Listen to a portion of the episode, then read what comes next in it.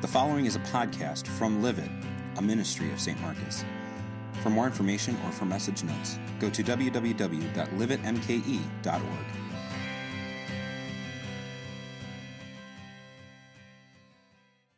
Taken from the Gospel of Matthew, chapter 20.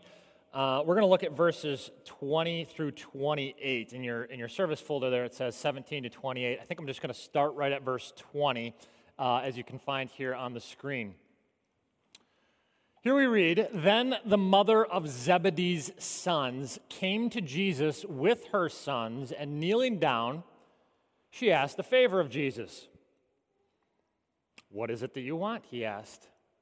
She said, Grant that one of these two sons of mine may sit at your right and the other at your left in your kingdom. Well, you don't know what you're asking, Jesus said to them, the woman and, and John, James and John. Can you drink the cup that I am going to drink? We can, they confidently answered. Jesus said to them, You will indeed drink from my cup, but to sit at my right or left is not for me to grant. These places belong to those for whom they have been prepared by my Father. When the other 10, that's the other 10 disciples, when they heard about this, they were indignant with the two brothers. Jesus called them together and said, You know that the rulers of the Gentiles lord it over them, and their high officials exercise authority over them. Not so with you. Instead, whoever wants to become great among you must be your servant, and whoever wants to be first must be your slave. Just as the Son of Man did not come to be served, but to serve and to give his life as a ransom for many. This is God's word.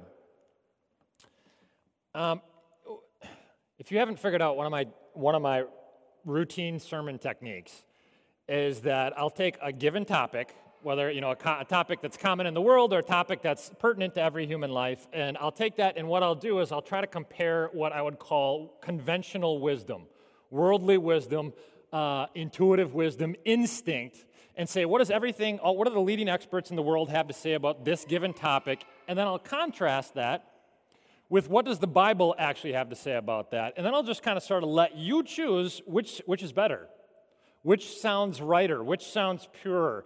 Uh, if everybody in the world believed and practiced one or the other, which would make the world a better place? Okay, see, which is, which is more beautiful wisdom?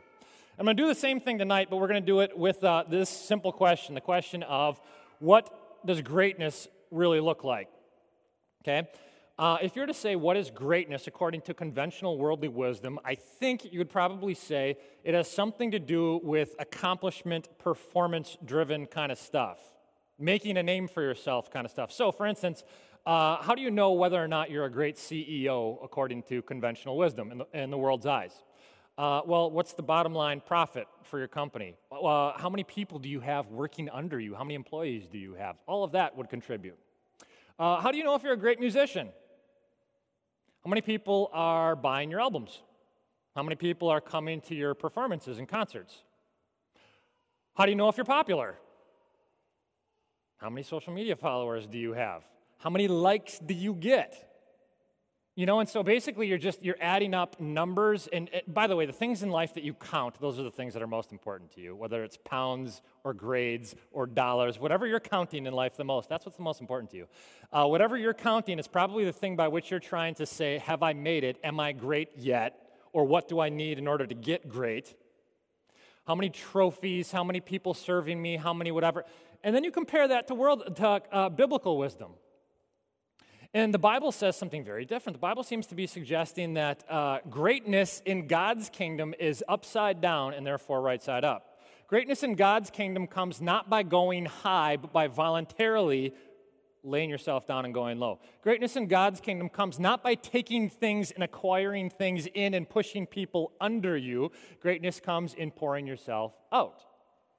Uh, greatness in God's kingdom is, is not about being served, but it's actually about serving others. Now, it's, it's, it's not exactly just the opposite. I don't, I don't want you to misunderstand. It isn't like uh, the difference between winning and losing. So, uh, winning in the world's eyes is uh, the opposite. The winning in God's kingdom would be losing in this lifetime. Just if you feel like or if you look like you're losing in this world, that doesn't necessarily mean you're advancing God's kingdom. Okay? It's not just the simple uh, as being the opposite, it's defining things like winning and losing in entirely different terms. Okay, and I think it's demonstrating a willingness to lose in earthly terms in order to uh, grow and advance God's kingdom. Okay, the topic tonight is greatness. That's what we're ruminating on. And we're going to look at a story. Uh, the disciples have these debates, oftentimes in the Gospels, about which of them, these squabbles, which of them is the greatest? Which of them does Jesus like the most? Which of them will be the greatest in the kingdom ultimately? And they're always thinking about it in worldly terms. And so Jesus has to bring them not back down to earth, but back into heaven. Okay? Um, so here's the story in our text. Uh, in our lesson today, what we have is it, a reference to the mother of the sons of Zebedee, which is a very confusing way of saying something the mother of the sons of Zebedee. The sons of Zebedee are James and John in the Gospels, and the mother of, Zeb- of Zebedee's sons, we know from the other parts of the Gospels, is a woman named Salome. James and John are two of the 12 disciples. The 12 disciples, uh, probably goes without saying, but the 12 disciples are the people that Jesus, in his uh, more finite, confined human state, is regularly pouring himself into in life. Jesus doesn't just spend equal amounts of time with everybody doing everything, he spends a lot of time and energy pouring himself into 12 specific individuals, his disciples. Okay?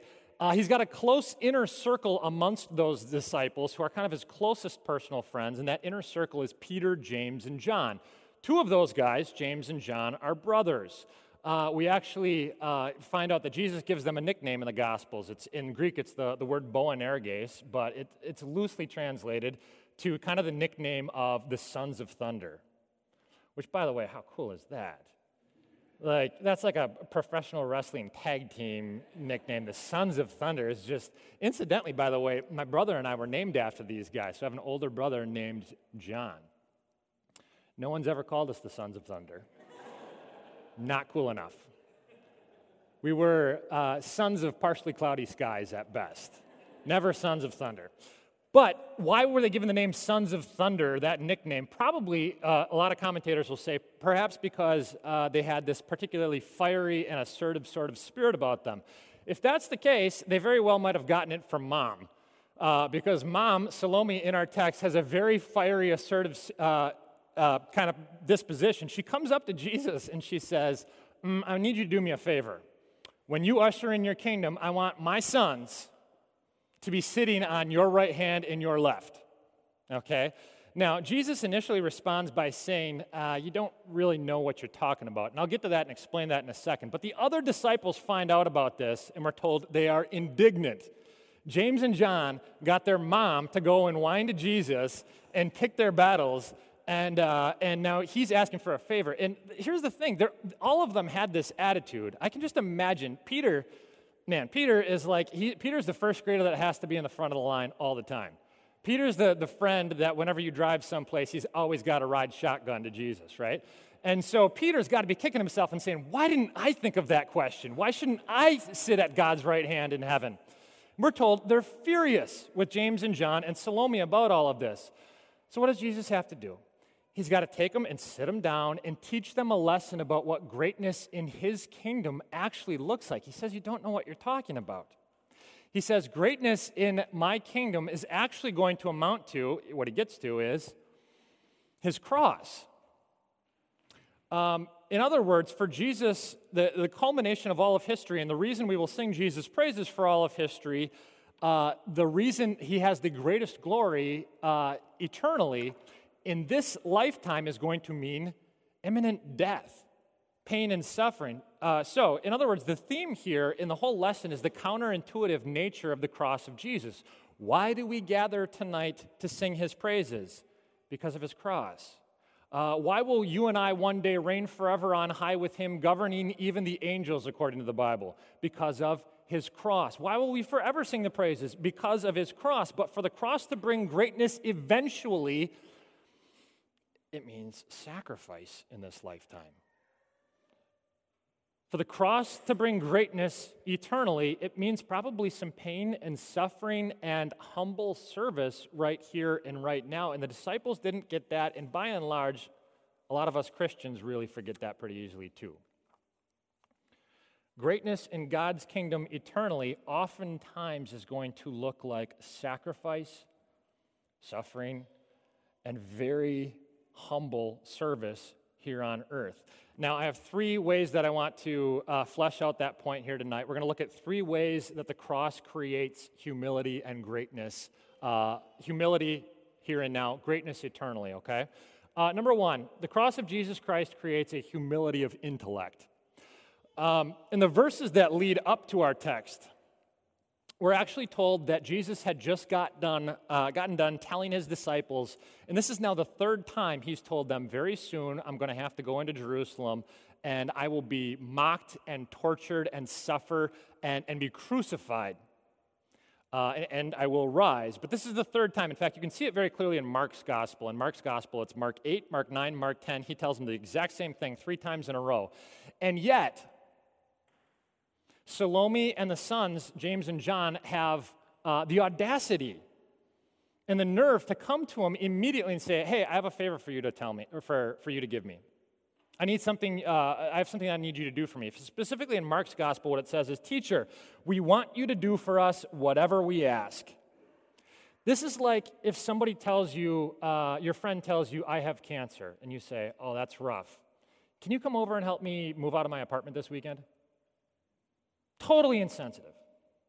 Totally just completely missing the, the severity and the seriousness of this whole thing. And yet Jesus has just done this three times in a row, and you say, How dense?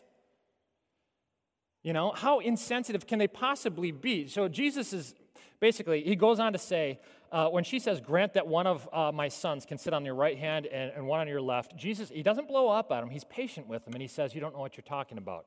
Now, here's why he says that, because there's sort of a double entendre in that. Uh, when Jesus ushers in his kingdom, we said earlier, when does that first uh, become clear? It's while he's on his cross. And you notice when Jesus is on his cross, he actually has somebody sitting at his right and at his left.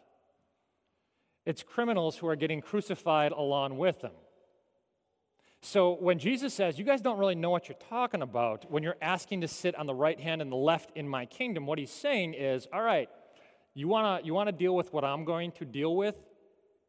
The glory that I'm, that means you're going to have to pull yourself up to your own cross and drink from the cup of God's wrath that I'm doing and, and deal with all of that. You don't know what you're talking about.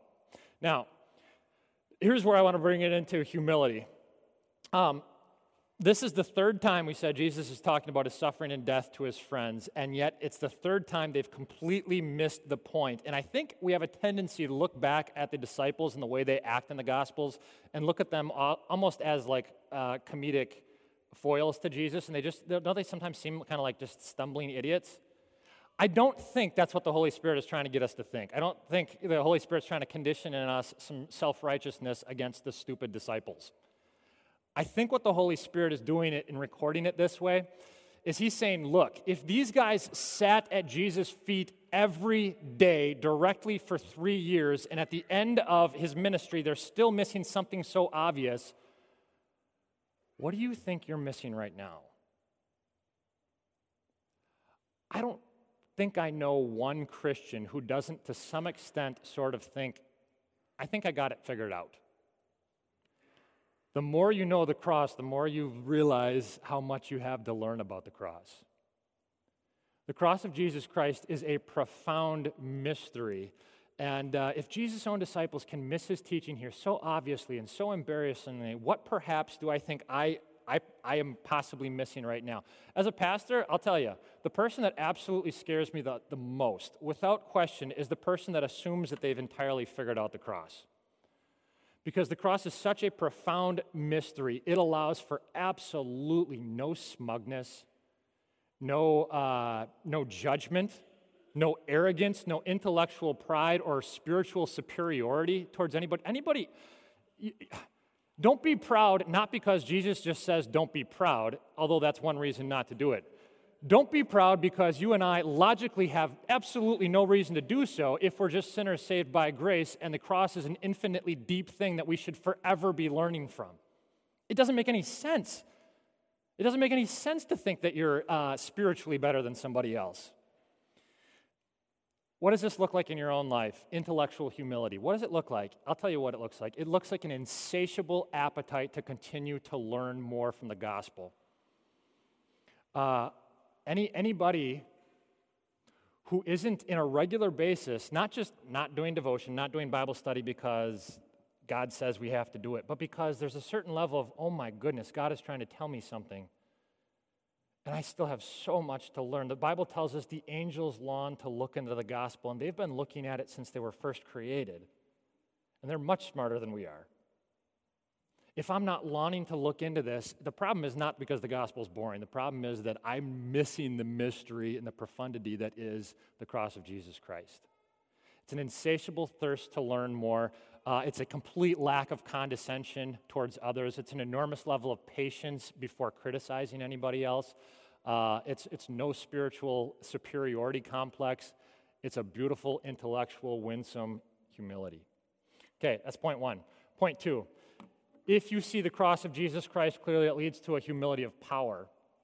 Um, in verses 25 and 26, which I have for you on the screen there, it says, Jesus says, You know that the rulers of the Gentiles lord it over them, and their high officials exercise authority over them, but not so with you. What's Jesus saying here? Jesus' point is addressing the way most people try to assert influence and authority over everyone else in society. Um, they try to gain control and power and lord it over one another. See, he makes reference to the Gentiles there, and usually, kind of the simplest definition of Gentiles is they're the non Jews in the Bible, right?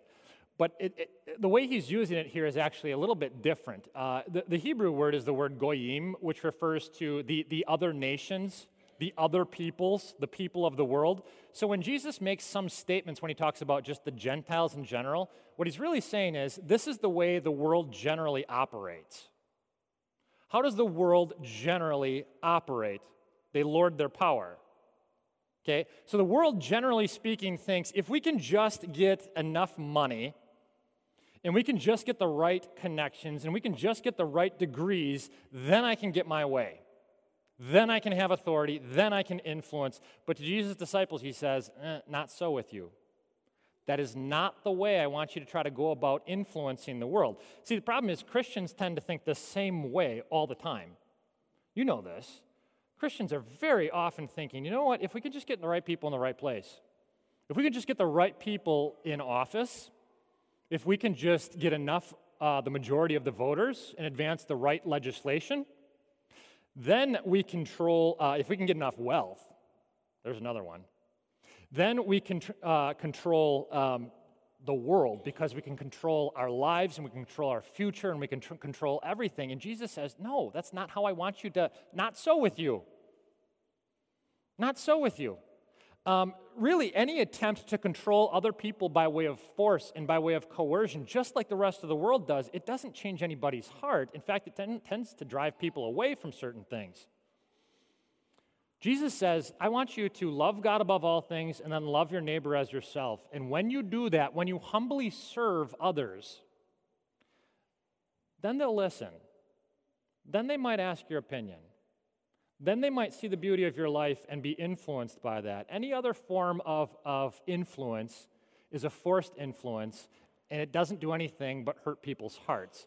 By the way, my historical example of this is always uh, if you want to look for exa- a good example, Europe in the Middle Ages, the one spot in history where we have a very clear example of a forced kind of Christianity. And to me, it's not coincidental that half a millennia later you find it to be the place that Christianity is declining uh, the fastest, seemingly, around the world. Jesus says, influence others. How? Not by taking on power, but by giving up your power. And Jesus is the ultimate example of that, by the way. You notice that Jesus is Lord, He's the Lord of all creation. So he has dominion over everything, but you notice that he never lords his power? The great irony is that the Lord of all creation never actually lords his power. He never says, okay, pull out your sword, let's take care of this. He says, Put away your sword. He's never trying to rally voters. I mean, you think it through. What did Jesus actually do for his enemies? He died for them. He died for their sins. He gladly died for their sins and for our sins. And he prayed that the very people who were torturing him at that moment would be forgiven by their Heavenly Father. It's, it's really unbelievable when you think about it. Uh, not coincidentally, then, who's the most influential person in all of human history? And it doesn't matter if you're a Christian or a non Christian answering this. If you're answering it with any kind of intellectual honesty, you'd have to say Jesus Christ. And the only thing he does when he's here is he doesn't assert his power, he gives up his power. Uh, one of you, you know, I often quote uh, Keller on this. He's very accustomed to saying, at the very heart of a Christian's worldview is a man dying for his enemies. That is unlike any other triumphalistic worldview. At the very heart of the Christian worldview is a man who is dying for his enemies. And if you and I have that exact same, this spirit of that same man inside of us, then the only way we will ever gain any kind of social influence that actually advances God's kingdom, that actually advances God's kingdom, is not going to be through control or force or manipulation. You know what it's going to look like? It's going to look like humble service to one another, and humble service and love even to our enemies. Okay? The cross brings uh, intellectual humility, a humility of power, and finally, the cross also brings a humble joy. Uh, you know, one of the most fascinating things to me all the time is whenever the secular world sort of catches up with the Bible when it comes to, uh, especially like secular, the secular counseling world catches up with what the Bible is saying on a given topic. Um, and so, for instance, uh, what the secular world is, the, the best experts right now are saying about happiness and joy and contentment and what's the secret. And this goes all the way back to the philosophers of the ancient world. Everybody wanted to know what's the secret to happiness, right? Uh, so you look at what the secular experts are saying today. So, uh, just a couple quick examples. Uh, there's, a, there's a documentary on Netflix that I watched a while back called Happy. It's just called Happy. And uh, these researchers, they basically like traverse the whole planet and, and interview, you know, and, and examine different cultures and different, uh, you know, different economic levels, different uh, ethnicities, different education levels. And they try to figure out what is the secret to happiness in life. And you know what the conclusion after about an hour and 40 minutes that they come to is? Compassion. Caring for others ahead of yourself. Thinking about other people before you think about yourself. And then they spend the last 20 minutes of the documentary or so trying to figure out how on earth are we going to motivate people to think of other people ahead of themselves. Um, somebody sent me an article not that long ago uh, because so I, I, used to be in Rochester, Minnesota, and had a lot of um, members who were who worked at Mayo Clinic, and uh, they had a colleague who was interviewed for an article in the Atlantic, and uh, his name was Dr. Amit Sood. And the, the, article was actually about happiness, joy, and contentment. And uh, they asked him, What do you think, you know, long and short of it, what do you think the secret is? And he goes on to say, uh, Well, you have to be able to control your cognitive energy by which he meant positive thought, and what Dr. Sood's five key principles, you tell me if these sound familiar. Dr. Sood's five key principles are gratitude, compassion, acceptance, meaning, and forgiveness.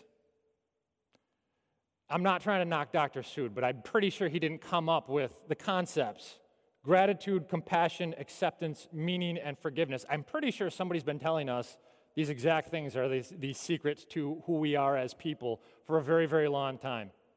I think he's unwittingly just borrowing these things from Jesus.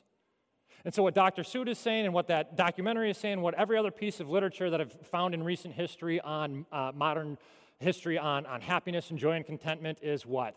How do you find it? Well, love and serve others. Around here at St. Marcus, we kind of are in the habit of saying God first, others second, and I am Third, but here's the catch. If you say, I'm very unhappy, so I want to be happy, so I'm going to serve other people in order to get happy, it doesn't work. You know why? If you serve other people so that you will become more happy, who are you really serving other people for? Yourself. It's entirely counterintuitive. In fact, my confirmation students just, they, all three sections got this this past week. I sh- showed them an example of a woman who was giving somebody, uh, a homeless man on the street, some money so that she would feel better about herself. And the lesson was on good works. I said, Is that really a good work? And they all correctly answered, No. Why? Because she's not giving it for the homeless man, she's giving it for herself. So, how on earth, if even doing the right thing, but with the wrong motives, isn't going to make us happy, joyful, or contented. How do we find happiness? I'll tell you what, the secret to it all is obviously the cross of Jesus Christ. Jesus Christ, if he is in fact my selfless substitutionary sacrifice, if he has in fact eliminated every bad thing that I've ever done, and unwound every mistake and every knot that I've ever tied in my entire life. If He has gifted to me all of the righteousness that He earned, so that my future is secure, so that when God looks at me, the only opinion that really matters in the cosmos, uh, the creator of the entire universe, the one that truly gets to judge me in the end, says, I love you, I accept you, and I receive you into my arms and into my family for all eternity. If He has done that for me, then man, my insecure little heart has nothing to worry about anymore. And now I don't have to do good works to try to feel better about myself because I already feel great about myself. Because the only opinion that matters loves me dearly. Now I do good works because I just kind of want to emulate the one who lived for me. Because sometimes when somebody else delights you so much, you do crazy things for them, not because you even understand it, but just because you like to delight them. What's, this is the whole theory of buying flowers for somebody. I challenge you to find me a guy who can explain what the, what the practical value of buying flowers for women is. Uh, I'm 35 plus years and I have not figured this out, like even close. And yet you do it. Why would you do it? If it delights somebody else, that's like your whole mission. Um, what does this look like in your life? Decisions, decisions that you make for the glory of God and, and the, the service of others ahead of self. It's very hard. We all have something like this that we struggle with. In fact, I would suggest to you, I've, I've been pretty open with you guys about my history with anxiety and depression, and the times in my life where I've struggled the most with this have been the times where I've been absolutely most focused on myself without fail. Uh, like, I know how deep and dark things like depression are, but I also, coming out on the other side of it, I also know how much self focus there is attached to it. Um, let me give you one example in recent history of this where I knew it, it, took me a while and it was very painful, but I knew it was not exactly recent history. The last time I went through what I'd say is kind of a you know depressive episode was about maybe four years ago, four or five years ago. And uh, I actually got, some of you know, uh, I do this online blogging thing. And uh, I was, I was uh, doing it a little more before I came to St. Marcus and haven't had as much time, but I was doing it and, and had developed a little bit of like a following for it. And I got, I actually got contacted. This is, it's crazy. It's still crazy to me to think about it, and it was hard for me to talk about it for a long time. But I got contacted by a talent agency out in LA, and uh, they wanted to interview me for uh, a program that they were doing which they ended up filming. It's, I can't even remember what the name of it is. It's either called Love at First Sight or Married at First Sight or something like that. It's on a cable, cable station or something like that. And I'm really glad it didn't work out because it would have been an absolute disaster. But they were looking, they were looking for four people that they considered experts, uh, relationship experts, and they wanted one of those experts to be a spiritual guide. Like you can tell, this is already kind of ambiguous and dangerous. But they, they read through some of the stuff that I had written. They said, We like your stuff. Uh, can, you, can you interview for this? And I said, Well, you know, what is it? And they didn't even know, forming it at the time, uh, four years ago, they didn't know what the program was going to be. So I said, All right, I'll do it. And so I went through what ended up being uh, I, I went one interview. It was an hour long. It was a Skype interview. It went great. It was really, it was really went a lot easier than I thought it was. Uh, they said, Can you do another interview? I did another interview. Uh, they said, Can you do another interview after that? I did another interview after that. Uh, and it was these, these series of interviews. And at some point in time along the way, it became very increasingly clear to me that they weren't looking for a pastor, they were looking for a vague, nebulous spiritual guide. And, you know, along the way, I kind of rationalized to myself that, you know, maybe they'll give me the platform to talk about Jesus Christ and, and uh, talk about grace and forgiveness and, and those kinds of things. And it became very clear uh, after like the second interview that that wasn't the case. And to this day, I'm not even sure why I agreed to do the third one. Actually, I kind of do know. Because at some point in time along the way, I came to realize was I really doing this to the glory of God? Was I really doing this to even serve anybody else? And the answer was no. Why was I doing that? It was total pride. And it was making me nervous and anxious and miserable. And by the time that I actually, they, they got to the point after the third interview where they said, You're a little too Christian for us. I said, Yep, that's, I'll take it. Uh, I'm glad that you got that after three hours of talking to me. Um, but it, it, it, got to the point, um, I was so sad. I was, and I'm, I'm honestly very uh, embarrassed and ashamed to even like admit that I cared about it. And then uh, it was about six months later, after they had done the filming out in New York, and I was listening to Spotify one day, and I heard an ad for it come on uh, that the show was debuting the next week. And I was an absolute wreck for the rest of the day. I couldn't do anything.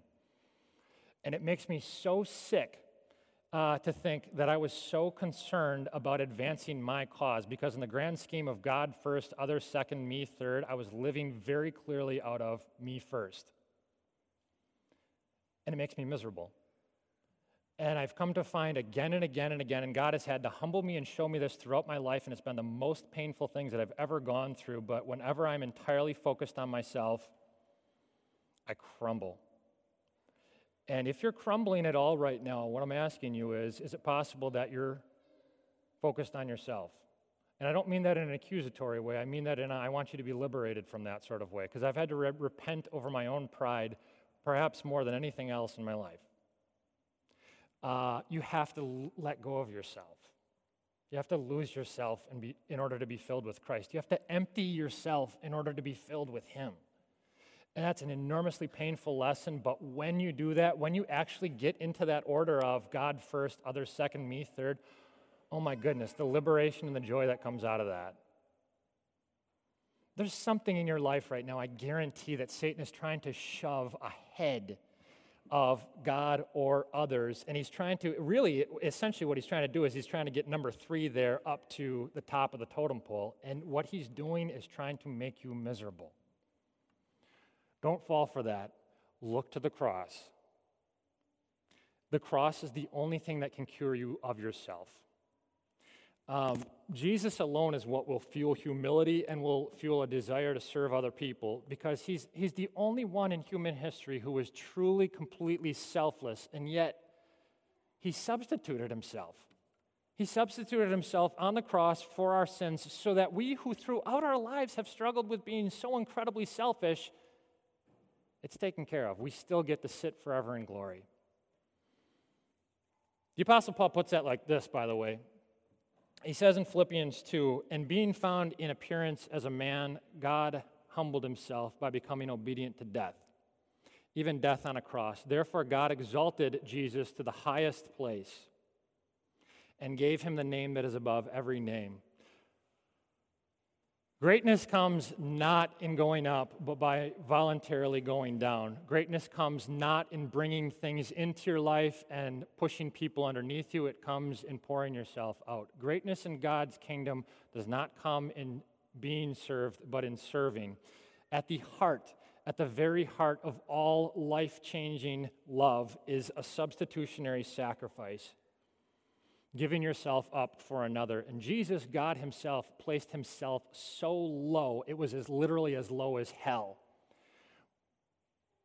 But that's why He's the best. And that's why He will, has earned our unending praise forever. Let's close with a prayer.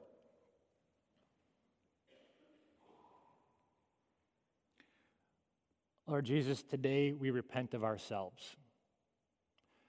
Um, lots of people, even non Christians, repent of the bad things that they've done. So far as I can tell, your children, uh, your Christian children, are the only ones who actually repent of themselves. Forgive us for being so caught up in us. Forgive us sometimes as a church for being so caught up in us. Forgive us as individuals for being so enamored and, and worried about us. Jesus, you have taken care of us. You've given us eternal, eternal glory. If you've done that for us, how will God not also, along with you, give us all things? You've taken care of us. Let us stop thinking and worrying about ourselves and let us be committed to glorifying you by serving others humbly. We pray this, Jesus, in your name. Amen.